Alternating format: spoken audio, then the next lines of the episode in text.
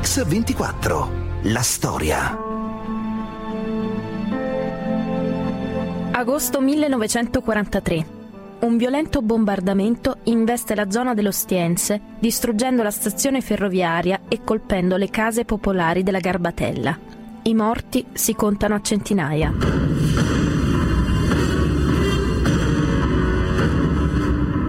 Non eravamo assolutamente preparati, perché Roma, praticamente, mentre sapevamo che avevano bombardato Torino, per esempio, avevano bombardato Milano, Roma non, non era stata sfiorata da niente, non, non, non avevamo sentito mai un allarme. Roma è in preda al panico. Sono passati pochi giorni dall'incursione che il diciannove luglio ha devastato il popolare quartiere di San Lorenzo, provocando quasi millecinquecento morti. La caduta del fascismo è inevitabile e Mussolini, il venticinque luglio, sarà sostituito alla guida del governo dal generale Pietro Badoglio. In pieno caos istituzionale, Badoglio, su sollecitazione del Vaticano, dichiara Roma città aperta, cioè interdetta alle attività belliche. In realtà Badoglio non fa nulla per smilitarizzarla e nulla faranno i tedeschi che occuperanno di nuovo la città. I primi a farne le spese sono le componenti della comunità ebraica che vive a Roma da duemila anni. Ero convinto che nessuno ci avrebbe toccato, perché eravamo ebrei, ma soprattutto romani, orgogliosi di esserlo. Abbiamo perso ventisette persone della famiglia di mia madre, sette uomini alle Fosse Ardeatine fucilate e venti uccise nelle camere a gas di Auschwitz, tutte donne e bambini che non sono più tornati. Dall'estate del quarantatré a quella del millenovecentoquarantaquattro, Roma sprofonderà nell'orrore quotidiano della guerra.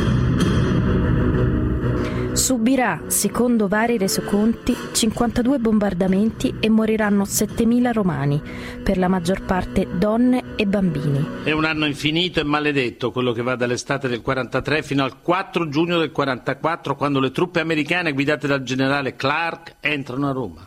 Per la città aperta, che è stata occupata fino a quel momento militarmente dai nazisti, è la fine di un incubo.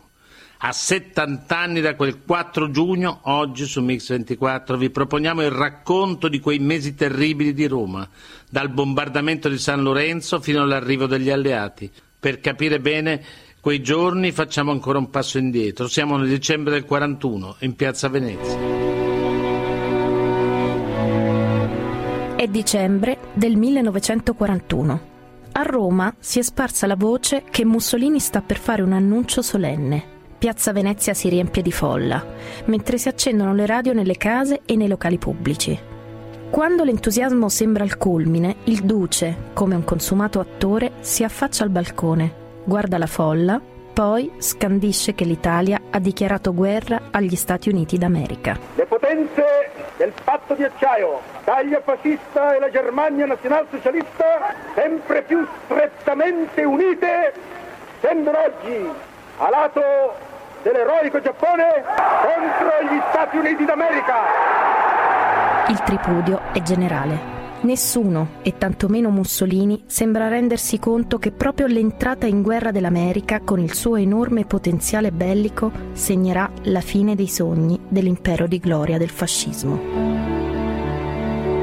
Con l'entrata nel conflitto mondiale degli Stati Uniti cominciano le prime vere e devastanti incursioni sulle città italiane.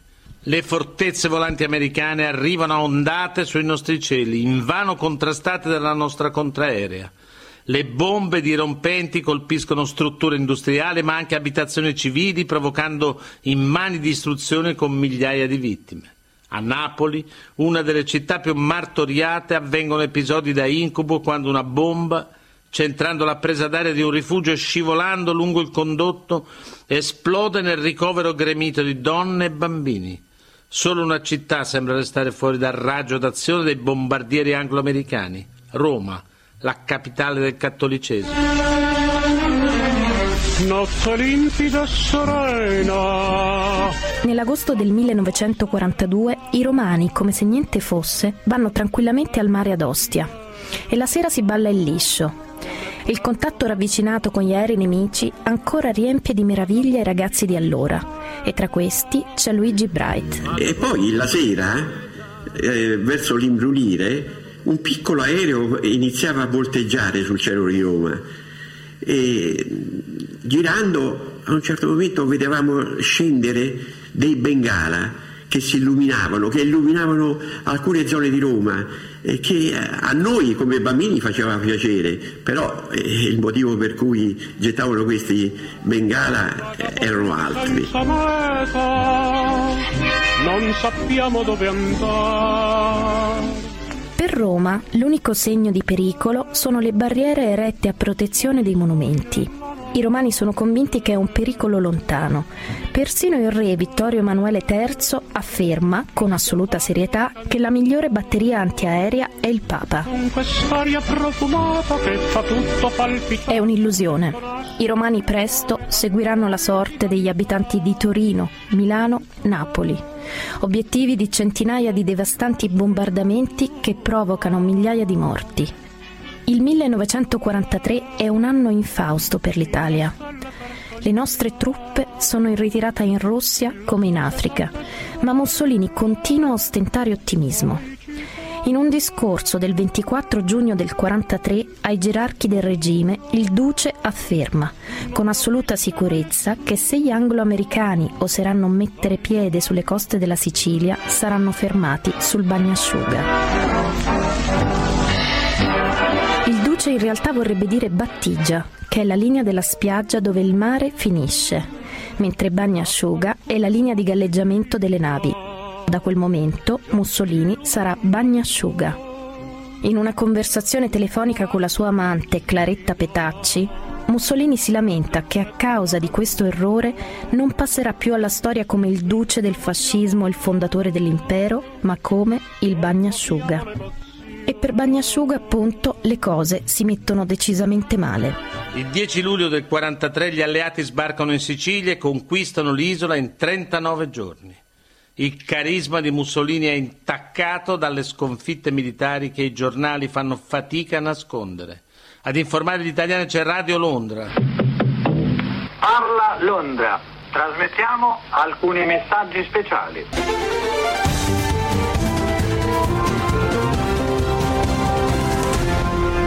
Mix ventiquattro. La storia. Bentornati su Mix ventiquattro con la storia di quegli anni terribili durante la seconda guerra mondiale. Gli abitanti delle città italiane sono preda dei bombardamenti degli alleati. Sono proprio loro a parlare in questa storia, i testimoni di una pioggia di bombe che colpisce case, palazzi, persino cimiteri. È la tattica del bombardamento a tappeto usata dagli americani per seminare il terrore nella popolazione civile. Un terrore che può arrivare dal cielo anche sotto una forma apparentemente inoffensiva. Mio padre mi diceva sempre di temere e di guardare eh, se scendevano dei palloncini dal cielo, perché c'era qualche cosa che, non, eh, che io non sapevo e mi domandavo ma che cosa poteva aver paura di questi palloncini che scendevano dal cielo. Questi palloncini sono le bombe al fosforo lanciate dagli aerei. Le bombe incendiarie lanciate erano costituite da una bottiglia di vetro contenente fosforo bianco impastato con solfuro di carbonio e un liquido infiammabile.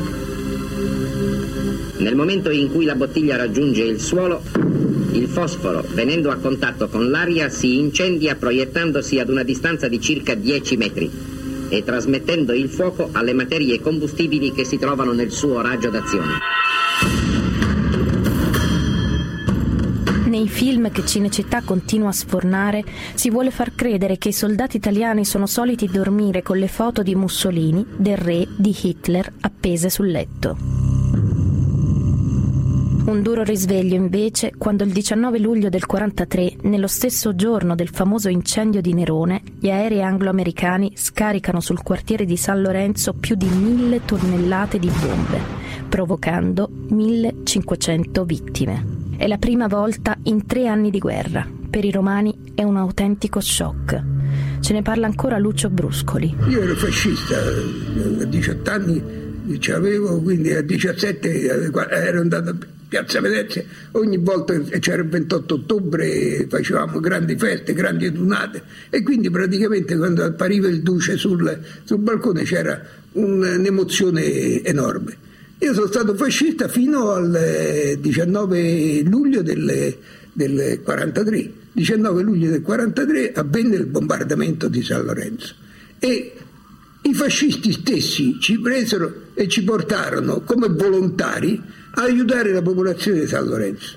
E sentivo la, eh, una specie di responsabilità pure, perché la guerra l'avevamo voluta noi fascisti, mentre il popolo di, di San Lorenzo inveiva, ma non contro gli americani che avevano bombardato, ma contro il fascismo che l'aveva portati, l'aveva portati in guerra.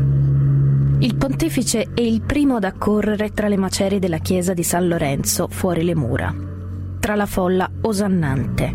Accorre anche il re, ma a differenza del pontefice viene accolto dal grido «Vogliamo la pace». Mussolini ha preso la notizia del bombardamento di San Lorenzo mentre a colloquio con Hitler in una località del nord Italia.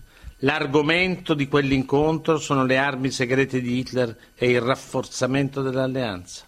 In realtà dovrebbe spiegare che l'Italia vorrebbe uscire dal conflitto, ma non ha il coraggio di fare una simile richiesta al Führer. Quando Mussolini arriva a Roma si reca a San Lorenzo quasi in incognito e di notte, forse nel timore di una reazione della folla romana. Cinque giorni dopo il bombardamento su San Lorenzo, sulla città di Amburgo in Germania, una vera e propria tempesta di fuoco causata dalle bombe al fosforo annienta cinquantamila persone. Sembra che anche per Hitler stia per arrivare la parola fine. Abbiamo saputo poi dei bombardamenti che avvenivano eh, su Amburgo, su Lipsia, su Colonia, e l'abbiamo saputo da Radio Londra perché ascoltavamo la, la sera. E, Ci, eh, venemmo a conoscenza che il bombardamento di Amburgo, di Lipsia, era eh, dieci, trenta, quaranta, cinquanta volte superiore al bombardamento di, di San Lorenzo, cioè praticamente a ondate successive c'erano mille, millecinquecento aerei su una città. Il ventiquattro luglio del quarantatré, a notte inoltrata, il Gran Consiglio fascista approva un ordine del giorno preparato da Dino Grandi. Il duce è destituito di fatto da tutti i poteri e la parola passa al re, che convoca Mussolini a Villa Savoia. All'uscita, Mussolini troverà i carabinieri ad attenderlo. Un nuovo personaggio entra in scena, Pietro Badoglio, l'ex viceré d'Etiopia. Un vecchio ufficiale piemontese nominato dal re seduta stante primo ministro al posto del duce. A Roma circolano molte voci su Sua Eccellenza il Maresciallo d'Italia Pietro Badoglio. C'è chi giura che nella sua villa a Roma Badoglio ha fatto trasportare il trono dell'imperatore d'Etiopia Haile Selassie per utilizzarlo come giaciglio per il suo cane preferito. A lui è affidato l'estremo tentativo di far uscire l'Italia dal conflitto ed evitare quello che molti temono, che Roma faccia la stessa fine di Berlino, investita quasi ogni notte da tempeste di fuoco. Mentre il Führer, con la scusa di dare una mano all'alleato italiano, fa calare dal nord alcune divisioni della Wehrmacht, alle undici del mattino del tredici agosto un nuovo devastante bombardamento colpisce i quartieri Ostiense, Tiburtino, Tuscolano, Prenestino. Al termine si conteranno seicento morti. Era un rumore cupo perché erano quattro motori e poi erano altissimi, ma erano tre quattrocento in volo sopra la città e sganciavano le bombe, per cui non sapevamo come difenderci assolutamente e capimmo benissimo che la guerra era finita. L'Italia allo stremo, a Cassibile, una piccola cittadina di Sicilia, viene firmato l'armistizio con gli americani. l'otto settembre del quarantatré Badoglio, in una saletta dell'Eiar, in via Asiago a Roma, nel quartiere Prati, attende la fine del giornale radio del sette e tre quarti, quindi si avvicina al microfono e legge il bollettino dell'armistizio. Il governo italiano, riconosciuta la impossibilità di continuare la impari lotta contro la soverchiante potenza avversaria, ha chiesto un armistizio al generale Eisenhower, comandante in capo delle forze alleate anglo-americane. Badoglio diede l'annuncio non solo dell'armistizio e quindi con gli alleati, ma disse anche, e quello fu praticamente preparativo alla, alla, alla guerra contro i tedeschi disse eh, si respingerà qualsiasi attacco da qualsiasi parte provenga. Era, era logico che qualsiasi attacco era soltanto da, dai tedeschi, che praticamente avevano, avevano invaso l'Italia subito dopo lo sbarco di, in Sicilia. Immediatamente i tedeschi danno il via al piano Student, dal nome del generale Corti Student, che prevede l'occupazione di Roma e la nascita di un governo italiano protetto. È nel volgere di una nottata che la situazione precipita. Alle cinque del mattino del nove settembre, una processione di nere limousine trasporta la famiglia reale, Badoglio, i ministri e i capi di Stato Maggiore in fuga verso le zone liberate dagli americani. Si discute ancora oggi se quella fuga fosse necessaria. Sta di fatto che l'abbandono di Roma e dei romani al loro destino, l'aver lasciato senza ordini le truppe italiane impegnate a fronteggiare i tedeschi, provocherà una profonda frattura con Casa Savoia. Uomini come Indro Montanelli non perdoneranno mai la fuga del re. Ascoltiamolo. Credo che abbia commesso un gravissimo errore facendolo arrestare. Mussolini era già, era già deposto dagli stessi, dagli stessi gerarchi, dagli stessi uomini de, del regime, e credo però che il suo errore peggiore le abbia, l'abbia commesso con la fuga a Pescara. Con quella, eh, quella fu una cosa ignobile. Lui doveva morire, lui doveva andare incontro ai tedeschi col tricolore, salvava la monarchia, o perlomeno consentire al figlio di, di, di venire al nord a fare il partigiano. La monarchia o si salvava o cadeva con onore, come deve cadere una. E, e i re ci sono per questo, i re ci sono per le fregnacce, cioè l'onore, il senso della la dignità, dev, devono essere maestri di questo. Per il resto oramai i re sono inutili, ma per questo sono ancora utili. E, e non, fu, non, fu all'altezza della, non fu all'altezza della sua missione, della sua funzione.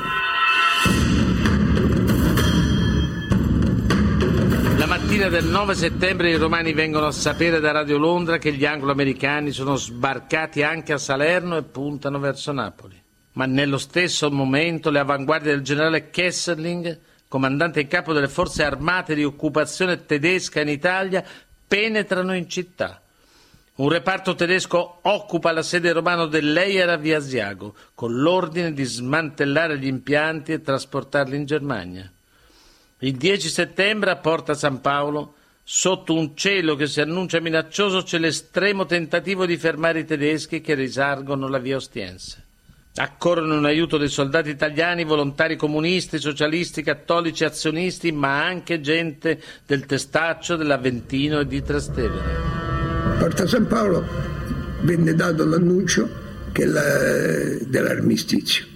Immediatamente eh, si fece quasi festa, che era finita la guerra, per noi era finita la guerra. Quindi aspettavamo dallo sbarco della Sicilia, dico adesso arrivano immediatamente gli americani. Arrivano, arrivano, arrivano e poi arrivarono dopo, dopo mesi e mesi. Ma è tutto inutile. Alle due del pomeriggio la battaglia è finita. I tedeschi possono occupare militarmente la città, mentre i focolai di resistenza si vanno via via spegnendo. Roma può fare la conta dei suoi morti. Sono cinquecentosettanta, quattrocentoquattordici militari e centocinquantasei civili. Il tredici settembre viene firmata la resa della capitale. Da questo momento Roma è sotto quella che Hitler chiama, senza nessuna ironia, la protezione germanica. E sotto protezione è anche Mussolini, che il giorno prima è stato liberato dalla sua prigionia di Campo Imperatore dai paracadutisti tedeschi e portato a Monaco, dove ad aspettarlo c'è Hitler. Pochi giorni dopo nasce la Repubblica di Salò. Nell'autunno del quarantatré lo spettro che si aggira per Roma si chiama fame. La città è lo stremo. la razione di pane è ulteriormente ridotta a cento grammi al giorno.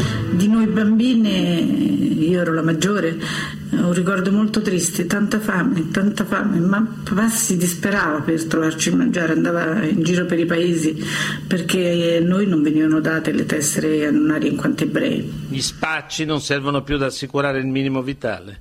D'altra parte non sono solo gli ebrei a essere privi delle carte annonarie, anche i profughi e con essi le migliaia di soldati che fanno ritorno in famiglia allo sbando dopo l'otto settembre.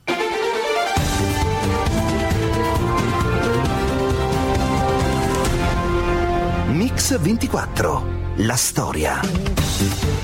Bentornati su Mix ventiquattro, stiamo raccontando quegli anni cruciali in Italia tra il quarantatré e il quarantaquattro. Quando l'Italia è divisa in due con le truppe alleate al sud e i tedeschi al nord. Raccontiamo quell'anno terribile quando iniziano i bombardamenti alleati nelle città italiane dove la gente è già allo stremo tra fame e miseria. È un'Italia molto diversa da quella di oggi. A raccontarcela sono proprio i testimoni di quel momento. Nel millenovecentoquarantatré io avevo tredici anni e mio padre mi ha messo a servizio in casa di un gerarca fascista. Questi avevano, quando a Roma mancava proprio tutto, non, c'erano le tessere e noi non avevamo da mangiare, e invece lì e, in casa di questo gerarca da mangiare non mancava, e, da mangiare, cioè, anche mangiavo io, però come lo procuravano questo io non, non me lo ricordo, perlomeno non me lo ricordo, però so che da mangiare non mancava lì. La luna vide dal cielo. Sono soprattutto i bambini le vere vittime della fame che attanaglia la capitale, anche se nascono qua e là associazioni caritatevoli volte ad aiutare l'infanzia. Gli orti di guerra sono ormai ridotti a campi di erbacce. Nell'indigenza le massaie seguono i precetti di Prethon Hill, che suggerisce come preparare un pranzo con gli avanzi di cucina. Denutrizione e rachitismo sono all'ordine del giorno. Il latte è scomparso dalla circolazione. Rubare per mangiare diventa una pratica quotidiana per migliaia di romani. E cioè, la, la fame non si può descrivere assolutamente, perché eh, si sarebbe mangiato anche i sassi, e non nascondo che pur essendo stato allevato da persone oneste e corrette e coerenti ho rubato pur di mangiare. A pochi giorni dalla conquista di Roma, Heinrich Himmler, ministro degli interni nazista, a capo delle esse esse, fa conoscere il suo proposito. Come tutti gli ebrei, anche la comunità del ghetto di Roma deve essere deportata verso i campi di sterminio. Domenica ventisei settembre. Il tenente colonnello Kappler delle esse esse convoca nel suo ufficio di Villa Volkonsky i rappresentanti della comunità ebraica romana. Ugo Foà e Dante Almansi. Se entro trentasei ore gli ebrei non raccoglieranno cinquanta chili di oro, duecento capifamiglia saranno deportati. L'incredibile di una simile richiesta è che i tedeschi avevano già prosciugato le riserve d'oro dalla Banca d'Italia per un ammontare di centodieci tonnellate d'oro. Cosa potevano aggiungere quei cinquanta chili? Sono interrogativi che non vengono presi in considerazione dagli ebrei romani. Come sapete ci fu la richiesta nel giro di quarantotto ore, i tedeschi vollero cinquanta chili d'oro e grazie a Dio tutta la popolazione ebraica di Roma e anche qualche cattolico ci ha aiutato e arrivammo a, a racimolare sì cinquanta chili d'oro, anzi ci fu un'eccedenza che fu tenuta nella cassaforte su, negli uffici della comunità ebraica di Roma, e vennero però i tedeschi in un secondo tempo. E mio padre, che era il sagrestano e che era diciamo all'altezza di aprire questa cassaforte perché sapeva la combinazione, dovette stare però circa due ore con le mani alzate e con i mitra puntati alla schiena. Poi aprì la cassaforte e i tedeschi si presero oltre due milioni di contanti, perché molti ebrei non avendo l'oro avevano dato soldi, e si presero anche il resto di anelli con eh, pietre eccetera, e si portarono via tutto. Con il pagamento dell'oro per gli ebrei romani la paura sembra finita. Tutti sperano nella rapida liberazione di Roma, ma così non sarà. Le truppe alleate si stanno aprendo con molta fatica la strada verso il nord. Intanto, per ordine del generale Kesselring, i nazisti stanno distruggendo Napoli. Navi sventrate bloccano l'accesso al porto. Tutto il lungomare salta per aria. Ogni genere di servizio pubblico è scomparso. Né luci, né gas, né acqua, e il puzzo delle fogne scoppiate impregna ogni cosa. È questa la fine che spetta anche a Roma. Sono in molti a chiederselo. È l'alba del sedici ottobre millenovecentoquarantatré, sabato, giorno sacro per ogni ebreo. Le esse esse si presentano in forze nel ghetto. Poco alla volta l'intera comunità degli ebrei romani è fuori dalle case, con le esse esse che spingono quelli che si attardano con i calci dei mitragliatori. La mattina del sedici ottobre, che era di sabato e piovigginava, alla fine del coprifuoco, mia zia, la sorella di mio padre, si mise in fila dal tabaccaio a Montesavello per poter ritirare la quota che spettava di sigarette per mio padre e per i miei zii, fratelli di mio padre, Ezio e Otello. Se non che arrivato, mia, mia zia arrivata là trovò eh, tutto il ghetto circondato dai camion dei tedeschi che stavano rastrellando tutti. Lasciò perdere la fila delle sigarette, tornò a casa e scappammo. Scappammo tutti quanti, poi ognuno poi prese la sua strada e grazie a Dio noi ci siamo salvati tutti, noi. Il trasferimento degli abitanti del ghetto al collegio militare di Trastevere andrà avanti per l'intera mattinata e alle tredici è tutto finito. Due giorni dopo la maggior parte di essi sarà portata alla stazione di Roma Tiburtina e stipata nei carri bestiame come destinazione Auschwitz. I cinquanta chilogrammi d'oro saranno ritrovati dopo la guerra in un angolo dell'ufficio del capo della sicurezza del Reich, Ernest Kaltenbrunner. La cassa non è stata neanche aperta. Nonostante il pagamento di quell'oro, più di mille ebrei romani sono finiti nei campi di sterminio. Solo quindici uomini e una donna ne faranno ritorno. Dei duecento bambini ebrei deportati non ne tornerà vivo nessuno. A sorpresa, la sera del ventidue gennaio del millenovecentoquarantaquattro, preceduti da un potente fuoco di sbarramento dal mare, trentaseimila uomini dell'esercito anglo-americano sbarcano sul litorale tra Anzio e Nettuno. Capo delle operazioni è il generale americano John Lucas. È uno sbarco in grande, allo scopo di guadagnare al più presto la capitale.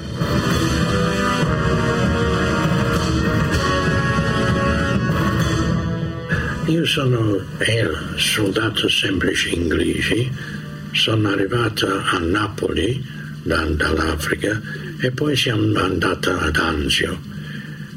Eh, da, io sono arrivato ad Anzio, era ventiquattro gennaio e quando sono arrivato io i tedeschi hanno già circondato questo piccolo pezzo di terra. Il generale americano John Lucas infatti non approfitta della sorpresa, un errore tattico secondo alcuni, e infatti in capo a due giorni la strada per Roma è sbarrata dagli uomini della quattordicesima armata tedesca agli ordini del generale Herbert von Marchisen. Il ventinove gennaio, una settimana dopo lo sbarco, già più di settantamila soldati sono in posizione, pronti a bloccare l'avanzata degli alleati.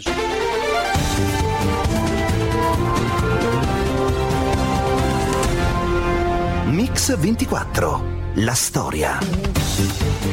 Rieccoci su Mix ventiquattro con l'ultima parte del nostro programma. Gli alleati sono sbarcati ad Anzio. Siamo al ventinove gennaio del quarantaquattro e le truppe tedesche sono pronte sulla strada per Roma per bloccare l'avanzata alleata.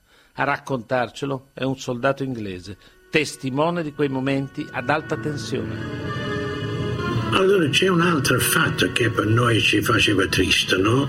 Non tanto allora ma dopo, che Lucas, General Lucas, americano, che è responsabile per le sbarche di Anzio, ha deciso di non andare avanti ma di rimanere sulla, ad Anzio. Lui voleva più, più armi, più, più soldati eccetera, no? Ma se noi eh, potevamo fare, perché tra noi ad Anzio e Roma non c'erano i tedeschi, quella ci ha detto pure i civili, poco civili, italiani, ci hanno detto niente tedeschi, potevamo andare a prendere Roma, e se abbiamo fatto quella, tante cose italiane saranno risparmiate. Il personale dell'ambasciata tedesca di Villa Volkonsky, che aveva già pronte le valigie in previsione di un esodo al nord, riprende la vita di sempre. Tra questi anche il tenente colonnello delle esse esse, Herbert Kappler. Ha un ufficio a Villa Volkonsky, sede dell'ambasciata germanica. Il suo regno, all'indomani della presa di Roma, è l'ex istituto germanico di Via Tasso, a due passi da Villa Volkonsky, trasformato in caserma delle esse esse. Kappler spesso resta a dormire a Via Tasso, in modo da svolgere con più assiduità il suo lavoro di solerte carceriere. Via Tasso diventerà presto tristemente nota. Tra il quindici e il sedici febbraio del quarantaquattro, duecentotrenta fortezze volanti in due ondate successive trasformano la storica abbazia di Montecassino in un ammasso di macerie fumanti. Il comando alleato pensa che ospiti truppe nemiche da rendere inoffensive. Saranno invece proprio le macerie a permettere ai tedeschi di resistere al nemico come in un'invalicabile trincea. Dovranno passare altri tre mesi e ciò allontanerà ancora di più l'obiettivo di liberare Roma. Sono molte e attive le formazioni partigiane a Roma nei lunghi mesi dell'occupazione tedesca. Braccio politico delle formazioni partigiane è il C L N, Comitato di Liberazione Nazionale, costituito dai partiti antifascisti alla macchia. Sono tantissimi i giovani romani che sceglieranno la clandestinità. Ci collegammo immediatamente in quattro cinque, cominciamo a prendere contatti con gente che ci dava dei volantini, non si sapeva che, chi, che roba era.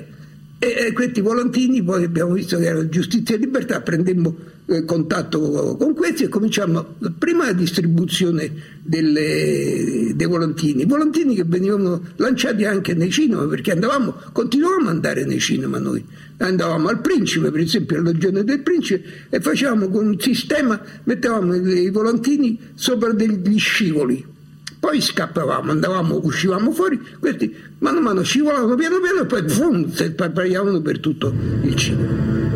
Ma sono i G A P, i gruppi Azione Patriottica, a organizzare le azioni più clamorose nei confronti dei nazisti. Mario Fiorentini, aderente ai G A P, il ventisei dicembre del quarantatré si rende protagonista di un'azione solitaria contro un gruppo di soldati tedeschi che stazionano davanti al carcere romano di Regina Coeli. Il giorno dopo, il nuovo comandante tedesco della città, il generale Kurt Mölzer, dispone di severi provvedimenti per chiunque fosse sorpreso in bicicletta. Questa azione è risultata una data significativa per tre motivi principali. Il primo, perché noi abbiamo attaccato, noi eravamo un gruppo di cinque partigiani, eh? Eravamo. Noi abbiamo attaccato in pieno giorno, alle undici e cinquanta. Secondo, perché i tedeschi hanno immediatamente dopo due ore comunicato per radio dell'attacco e messo il divieto di andare in bicicletta, e i tedeschi avevano sempre accuratamente tenta- cercato di non raccontare quasi mai, quasi mai. Loro dicevano che noi avevamo attaccato, che c'era una resistenza, cercavano di non farla trapelare alla popolazione che c'era una resistenza attiva. Cosa successe? Che a un certo momento i romani escogitarono la terza ruota, cioè in bicicletta no, ma in triciclo sì, e allora presero delle biciclette e ci misero una terza ruota piccola, per cui i tricicli si poteva andare. Il ventitré marzo del quarantaquattro, mentre le prime pagine dei giornali sono occupate dalle notizie dell'eruzione del Vesuvio che sta distruggendo i paesi alle pendici del vulcano, avviene a Roma l'azione più clamorosa dei gappisti. Il luogo è via Rasella, una piccola ripida strada in salita. I partigiani del G A P aspettano al varco gli uomini del terzo battaglione delle esse esse, il battaglione Bozen. Un gappista, Rosario Bentivegna, travestito da spazzino, accende la miccia di una potente carica di esplosivo posta in un carrettino dell'immondizia, per poi fuggire via da quel budello di strada. La potente deflagrazione apre una voragine nel selciato. A terra una trentina di tedeschi giacciono senza vita. immediato arriva l'ordine di Kesselring, che si è consultato telefonicamente con il Führer. Dovranno essere eliminati dieci italiani per ogni tedesco morto. Seguiranno ore concitate e drammatiche che segneranno la pagina più nera dei nove mesi di occupazione nazista di Roma. È l'eccidio delle Fosse Ardeatine. Le vittime saranno portate sulla via Ardeatina, dove esistono grandi cave di sabbia che si inoltrano nella collina con lunghi e bui cunicoli. trecentotrentacinque persone saranno finite con un colpo di pistola alla nuca. E bisognerà aspettare la liberazione della città per dare una pietosa composizione dei corpi tra lo strazio dei parenti. Il sindaco Veltroni aveva dato l'incarico di cercare un ragazzino che piange disperatamente alle Fosse Ardeatine. È il giorno del riconoscimento delle salme. E io lì ho riconosciuto mio cugino, mio cugino Ennio. E allora ho telefonato e ho detto che il bambino che piange è mio cugino Ennio, che è scappato la sera... che hanno preso tutti i suoi familiari buttandosi dal camion corsa.